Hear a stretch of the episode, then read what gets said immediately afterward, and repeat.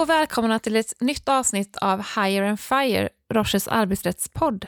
Och för er som inte har koll på Rocher så är vi en affärsjuridisk fullservicebyrå med kontor i Stockholm och Helsingfors.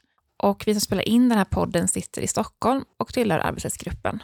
Mitt namn är Jenny Welander Wadström och jag är advokat och delägare här på Rocher. Och jag har min kollega Hanna med mig. Ja, hej! Jag heter Hanna Tempo och eh, jobbar som associate här i arbetsrättsgruppen. Och jag är faktiskt väldigt nyanställd, så det blir min första gång här som jag får vara med i den här podden. Det ska bli väldigt kul. Välkommen till podden! Tack! Första men inte sista gången skulle jag tro. exakt. Och idag tänkte vi prata om någonting som man helst inte vill varken prata eller tänka på. Mm, verkligen. Och vi ska prata om eh, totalförsvarsplikten, nämligen vad som händer om det skulle bli krig i Sverige. Och eh, det här är ingenting man har velat eh, tänka på alls, men nu har vi ändå fått eh, vissa direktiv här ju från både regeringen och ÖB att man vill öka medvetenheten i, samhället att det kan faktiskt bli krig i Sverige. Mm. Och det har också hänt så himla mycket i omvärlden nu den senaste tiden. Så jag tror att väldigt många här i Sverige också har fått en ögonöppnare för vad som faktiskt kan hända. Och eh, då brukar det vara så att eh, ju mer man vet om en sak, desto tryggare känner man sig. Så därför tänkte vi ge en liten grundkurs i vad som kan hända om det blir krig, hur det kommer påverka arbetsplatserna. För vi tror att det kan vara många anställda som känner lite oro eh, utifrån allt som har rapporterats i, i media och också undrar men vad händer om mitt jobb och vad ska jag göra om det blir krig? Ja, och vi tänkte ju då gå igenom totalförsvarsplikten som gäller i Sverige. Och totalförsvarsplikten, det handlar egentligen om att alla som är medborgare i Sverige eller som bor i Sverige kan bli tvungna att göra någonting för Sverige om det blir antingen krigsfara eller krig. Och I Sverige så gäller den här totalförsvarsplikten för alla som antingen är svenska medborgare eller bor i Sverige som är mellan 16 till 70 år. Alltså både de som är svenska medborgare men bor någon annanstans och alla som bor i Sverige. Ja. Och det är väldigt långt åldersspann. Redan från 16 år måste man ställa upp fram Ja. till 70 års ålder. Mm. Så länge hälsan tillåter tycker jag. Ja, exakt. Ja, så är det ju. Och det tror jag man måste komma ihåg att det kommer ju anpassas efter hur gammal man är, vad det också är för typ av uppgift man får inom totalförsvarsplikten. Mm. Men alla ska ställa upp och försvara vårt land helt enkelt. Ja, exakt. Och det finns då ju tre olika typer av totalförsvarsplikt som har olika innebörd. Som då tillsammans utgör de uppgifter man skulle kunna få i ett krig. Ja, exakt. Det finns dels värnplikten och sen finns det civilplikten och slutligen också den allmänna tjänsteplikten. Och jag tänker att vi kan gå igenom alla tre lite kort så att man får en liten uppfattning om vad de innebär. Mm. Och värnplikt kanske är det som man mest har hört talas om. Ja, men precis. Det tror jag också. Och Värnplikten är ju en form av grundutbildning som man går då hos Försvarsmakten. Och Den kan se lite olika ut beroende på vilken typ av befattning det är man ska ha inom Försvarsmakten. Men generellt sett så är det en utbildning som pågår ungefär mellan 9 till 15 månader. Och om man då klarar den här grundutbildningen så blir man helt enkelt krigsplacerad inom Försvarsmakten. I den roll som man hade då under, som man tränades för under värnplikten. Ja, exakt. Så eftersom man då är krigsplacerad inom ett visst område inom Försvarsmakten och om regeringen sen beslutar om höjd beredskap så har man då en skyldighet att inställa sig på den plats där man är krigsplacerad. Den här utbildningen kallas också för lumpen, har man ju hört liksom Ja. i alla år. Exakt, det är väl det allmänna begreppet för det. Och tidigare var det ju eh, bara eh, män, då, unga män, som Mm. Mönstrade Ja. och eh, gjorde lumpen. Men eh, sen ganska lång tid tillbaka så gäller det här både kvinnor och män. Ja. Och de tar ju i första hand de som frivilligt ställer upp på det här. Men det kan ju också bli en plikt, en skyldighet helt enkelt, även om man inte vill. Och den här värnplikten, det är ju dels den här grundutbildningen, men sen finns det också en möjlighet till något som kallas för repetitionsutbildning. Och där blir man då helt enkelt inkallad om man tidigare har gjort en grundutbildning för att färska upp sina kunskaper inom det området man gick grundutbildningen i. Mm. En så kallad repövning. Ja, precis. Och det kanske kommer bli vanligare, tänker jag, Ja, i och med att man vill hålla försvaret mer färskt helt enkelt. Ja, absolut. Och då är det något också arbetsgivare får förbereda sig på. Att det kan bli att arbetstagare åker iväg för sån här repetitionsutbildning i större bredd än tidigare. Men civilplikt har man inte lika bra koll på vad det innebär. Nej, man har inte det. Och civilplikt är väl egentligen kort förklarat den civila eh, motsvarigheten till värnplikt. Och den ger en möjlighet att både utbilda men också i sin tur krigsplacera personer inom ett visst område. Vad kan det vara för typ av eh, områden som man blir placerad inom? Ja, den här civilplikten har ju faktiskt varit vilande ett tag nu i Sverige. Men regeringen har ganska nyligen beslutat om att aktivera den här igen. Och just nu gäller civilplikten inom den kommunala räddningstjänsten och elförsörjningsområdet. Eh, men det här är också någonting som kan breddas i framtiden och det kan bli fler områden som involveras i det. Till exempel eh, inom sjukvård eller barnomsorg och sådär. Och det var så sent som i december då, eh, förra året som man fattade beslut om att aktivera den här igen. Ja, men exakt. Och eh, från vad man har gått ut med nu så är det från och med hösten 2024 som de här olika utbildningarna kan komma att aktiveras. Så civilplikt är precis som värnplikt en slags utbildning man går för att vara redo för en viss position om det skulle bli höjd beredskap? Ja, exakt. Det är någonting som sker under fredstid kan man säga. Eh, och sen blir man då helt enkelt krigsplacerad inom det området där man har gjort sin utbildning. Så likadant där som med värnplikten. Om regeringen beslutar om höjd beredskap så ska man inställa sig på den platsen. Men de som har gjort värnplikt och de som har sen då gjort civilplikt och utbildningarna där, de vet alltså vad de kommer få för roll ja. i en förhöjd beredskapssituation? Ja, exakt. Och de ska också bli meddelade om vad det här är och vart de är krigsplacerade. Men vad händer då för den breda massan då, som inte har eh, civilplikt eller värnplikt? Ja, där gäller ju då allmän tjänsteplikt. Men vad, vad betyder då att eh, man har en allmän tjänsteplikt egentligen? Ja, allmän tjänsteplikt handlar egentligen om att om regeringen beslutar att det är höjd beredskap och aktiverar allmän tjänsteplikt så är man helt enkelt skyldig att gå till jobbet där man tidigare har arbetat. Och om det är så att man inte dyker upp på jobbet när det är beslut om allmän tjänsteplikt så kan man faktiskt dömas både till böter och fängelse. Och även en ordervägran kan ju leda till böter eller fängelse. Så det är ju verkligen eh, allvar. Ja, exakt. Men det ska ju också vara då om gärningen är ägnad att medföra någon avsevärt men för tjänsten i övrigt eller sådär. Och det handlar ju egentligen i grund och botten om att man vill ha ett samhälle som fungerar så normalt som möjligt när det är krigsfara eller krig. Och den allmänna tjänsteplikten kan innebära att man antingen måste stanna på sitt vanliga jobb. Sen kan det även innebära att man tjänstgör enligt ett särskilt avtal. Och Det kan man ha genom att man då är medlem i en frivillig försvarsorganisation. Och Vad kan det vara för något? Då? Ja, mm. Exempel på en frivillig försvarsorganisation kan vara den frivilliga motorcykelkåren eller Civilförsvarsförbundet. Och Det finns några stycken olika som man kan vara med i. Så det är någonting som man har sökt sig till på frivillig grund? Ja, exakt. Så det är ett medlemskap man själv har i någon av de här organisationerna. Och sen slutligen så kan man också få i uppgift av Arbetsförmedlingen att utföra något arbete som är särskilt viktigt för totalförsvaret. Och det här är väl ingenting, förutom de som är medlemmar i en sån organisation som kanske vet lite grann att jag kommer nog eh, få tjänstgöra där. Så det här är ingenting man vet om i förväg? Nej, det gör man inte. För det kan ju vara väldigt speciella situationer som, eller omständigheter som gör att eh, ens eh, nuvarande arbete blir väldigt viktigt. Man kanske jobbar på ett ställe som tillverkar en viss produkt som det mm. saknas i samhället för att samhället ska fungera. Eller, eh, eller så vill man flytta till ett annat företag som gör det för att ens eget företag inte bedöms ja. vara lika viktigt för att samhället ska fungera. Arbetsgivare har faktiskt en möjlighet att krigsplacera sina anställda inom den här allmänna tjänsteplikten och helt enkelt då krigsplacera till det arbetet man redan jobbar på. Och Den möjligheten har arbetsgivare om det är så att det är ett företag som är väldigt viktigt att det fortfarande fungerar om det blir höjd beredskap. Men det här är någonting som arbetsgivaren beslutar i samråd med olika myndigheter vart deras anställda är viktigast under totalförsvaret. Om det ska vara att man fortsätter arbeta där man är eller om det är någon annanstans. Men det finns alltså en möjlighet att planera eh, för det här så att man inte blir av med arbetstagare mm. i viktiga organisationer. Men vad innebär då att man blir krigsplacerad jämfört med att gå till jobbet som man gör idag?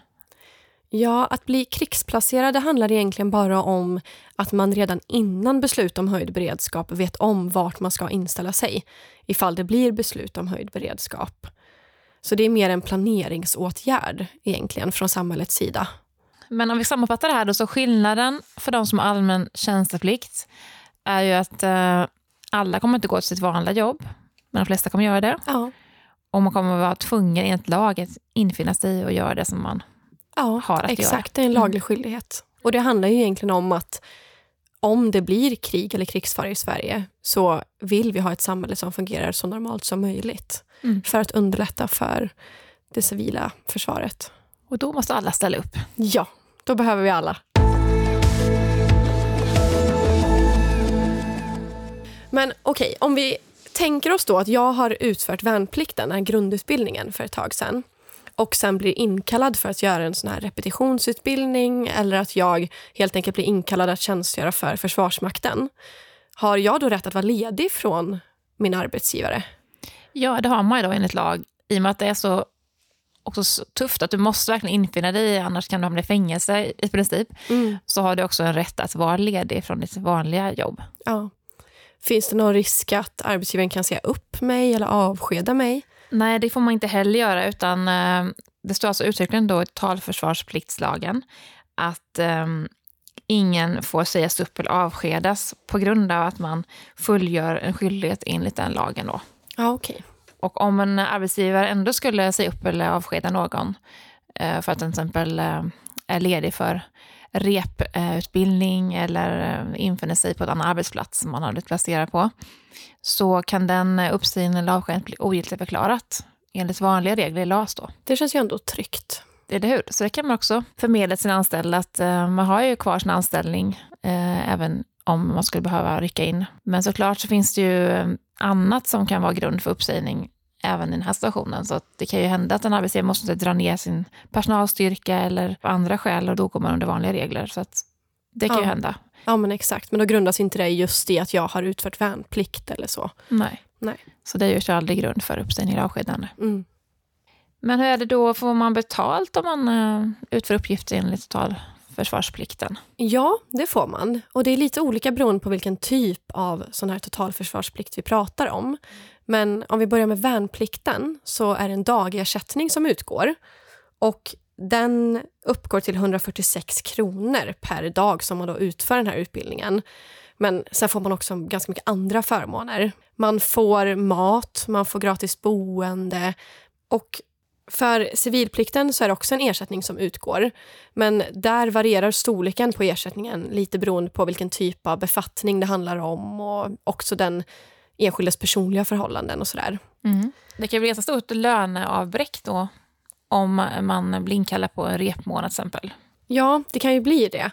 Men sen finns det också möjlighet att ansöka om extra ersättning inom ramen för olika utbildningar i Försvarsmakten för att täcka exempelvis boendekostnader eller om man har familj och så vidare.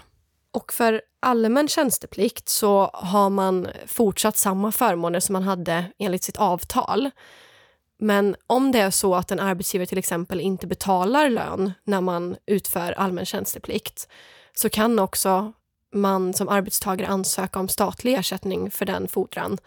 Men det är under förutsättning då att ens ordinarie arbetsgivare inte har betalt helt enkelt. Mm. Så för värnplikt och civilplikt så är det alltid staten som betalar ut ersättning, eller hur? Ja, exakt. Men för eh, allmänna tjänsteplikten så ska man egentligen få ersättning från, från det företag eller så som man utför arbete för. Precis. Men staten går in om den, eh, det företaget inte skulle betala. Ja, exakt. Då kan man vända fordran mot staten istället. Men om man då har allmän tjänsteplikt men man har blivit placerad hos en annan arbetsgivare än den man tidigare arbetade hos, hur blir det med lönen då? Och då ska man få betalt från den arbetsgivare man placerar hos. Och det ska vara den lön som normalt sett utgår för den typen av arbete man gör. Okej. Så antagligen ett kollektivavtal eller vad, vad kollegorna har helt enkelt. Mm. Så att man ska få lön för det arbete man utför oavsett om man är hos sin egen arbetsgivare eller hos en annan. Ja. Men då kan man egentligen säga då att huvudregeln när det gäller den här allmänna tjänsteplikten är att man ska få ersättning hos den man utför arbete hos. Mm. Men det finns ett särskilt skydd då eh, där staten går in om man inte skulle få Ja. betalt. Ja, men exakt. Ja, men det känns ju rimligt i och med att man har också en plikt att vara där. Så eh, Ja. finns extra skydd Mm. för lönen just. Exakt. Men i övrigt om man tänker på arbetsplatsen, kommer allt fungera som vanligt eller finns det några specialregler som går in just i den här typen av situation? Ja, nej, det kommer inte fungera riktigt som vanligt. Utan det finns en lag som kallas för den arbetsrättsliga beredskapslagen. Och den innehåller bestämmelser som kan tillämpas om Sverige befinner sig i krig eller krigsfara.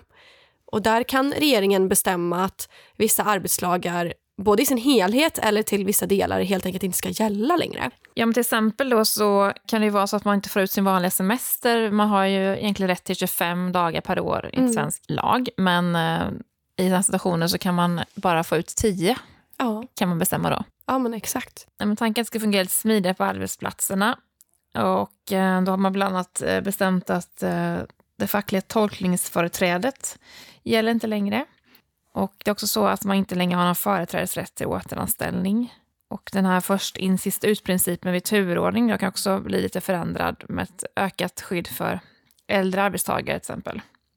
Men den här lagen är ju ganska gammal nu. Den är från 87 tror jag. Ja, den är väldigt gammal. Och det hör väl förmodligen ihop också med att Sverige inte varit i krig på, tack och lov, väldigt många år. Men nu med tanke på, som vi pratade om, att omvärlden förändras och det händer mycket så har faktiskt den här arbetsrättsliga beredskapslagen börjat ses över. Och det gör den genom en SOU som heter Arbetsrätten under krig och krigsfara. Så man får ju helt enkelt se nu vad som kommer hända med den här arbetsrättsliga beredskapslagen i framtiden. Mm. För Det handlar också om att det har hänt mycket i annan arbetsrättslig lagstiftning så man behöver också anpassa de här reglerna till den nya verkligheten som vi har idag med ja. nya LAS och så vidare. Så den är under beredning just nu. Men tanken är att den ska börja gälla 1 juli 2025.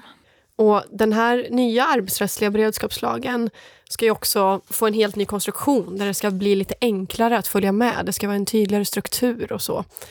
Vilket förmodligen också hänger ihop med att det ska bli lite enklare att förstå vad som faktiskt gäller om det blir krig eller krigsfara i Sverige. Och det tycker vi, du som har satt oss in i det här, att det är på ja. sin plats. det är väldigt tacksamt att det kommer. Det är ganska ja. svårt faktiskt att sätta sig in i vad som kommer gälla och hända, så det är så tacksamt emot. Ja, verkligen. Men när vi ska sammanfatta det vi har pratat om idag så vill vi ju förmedla att det är bättre att vara lite förberedd och veta vad som gäller eh, och även kunna svara på frågor från anställda som kan vara oroliga. Och att det är därför viktigt att ha en viss grundkunskap i vad som kommer hända. Och även om vi såklart hoppas att det här aldrig kommer bli aktuellt för oss så kan det vara ganska lugnande att veta vad som gäller om det blir aktuellt. Så det som man som arbetsgivare ska tänka på är ju att eh, det kan vara bra redan nu veta vilka personer som har en krigsplacering för att de har gjort värnplikt. Och även då de som kommer ha en krigsplacering på grund av att de har civilplikt. Ja. Det kan också vara bra att fundera igenom om man tror att man själv är en verksamhet som kommer vara viktig för att samhället ska fungera framöver. För då kan det innebära att man behöver ta in annan personal. Då, ja. Ja, exakt. Man får ju vara förberedd som arbetsgivare på att det kan bli ett personalbortfall på grund av totalförsvarsplikten. Och det kan vara bra att veta om det så att man kan förbereda sin verksamhet för om så blir fallet. Och Det kan också vara bra för eh, att kunna säga till de anställda att eh, man får ju betalt från staten för att göra värnplikt och eh, civilplikt. Och man får betalt från den arbetsgivare man tjänstgör hos för den allmänna tjänsteplikten. Mm. Man får behålla sitt jobb, man ska ha rätt att vara ledig. Man får inte bli uppsagd på grund av att man hjälper till i totalförsvaret. Exakt. Det finns ju faktiskt en del skyddsregler för de arbetstagare som blir aktuella för totalförsvarsplikten. Och det är ju helt enkelt för att det ska funka så smidigt som möjligt om det blir aktuellt. Och att människor ska finnas på rätt plats där de behövs som mest i en sån situation. Och det finns mycket information om man går in på de olika myndigheternas hemsidor. Ja, det går ju dels att läsa på Försvarsmaktens egna hemsida om de olika typerna av totalförsvarsplikt, om man är intresserad av att veta mer. Men sen så finns det också ganska mycket information på Myndigheten för samhällsskydd och beredskap, även kallad MSB, mm. där man kan läsa ännu mer om det vi har pratat om idag. Bara det här att man tar reda på information och tänker tanken ut, även om det känns obehagligt, tror jag kan vara en, en, eh, bra sätt att känna sig lugnare framöver. Ja, det tror jag också. Men som sagt hoppas vi att vi aldrig behöver använda de här reglerna. Nej. Och med de orden avslutar vi dagens avsnitt av Hire and Fire. Välkomna att höra av er till oss. Våra kontaktuppgifter finns på roche.com om ni har frågor eller tips på ämnen som ni vill att vi ska ta upp i podden framöver. Tack för idag. Tack för idag och tack för att ni har lyssnat. Hej då! Hej då!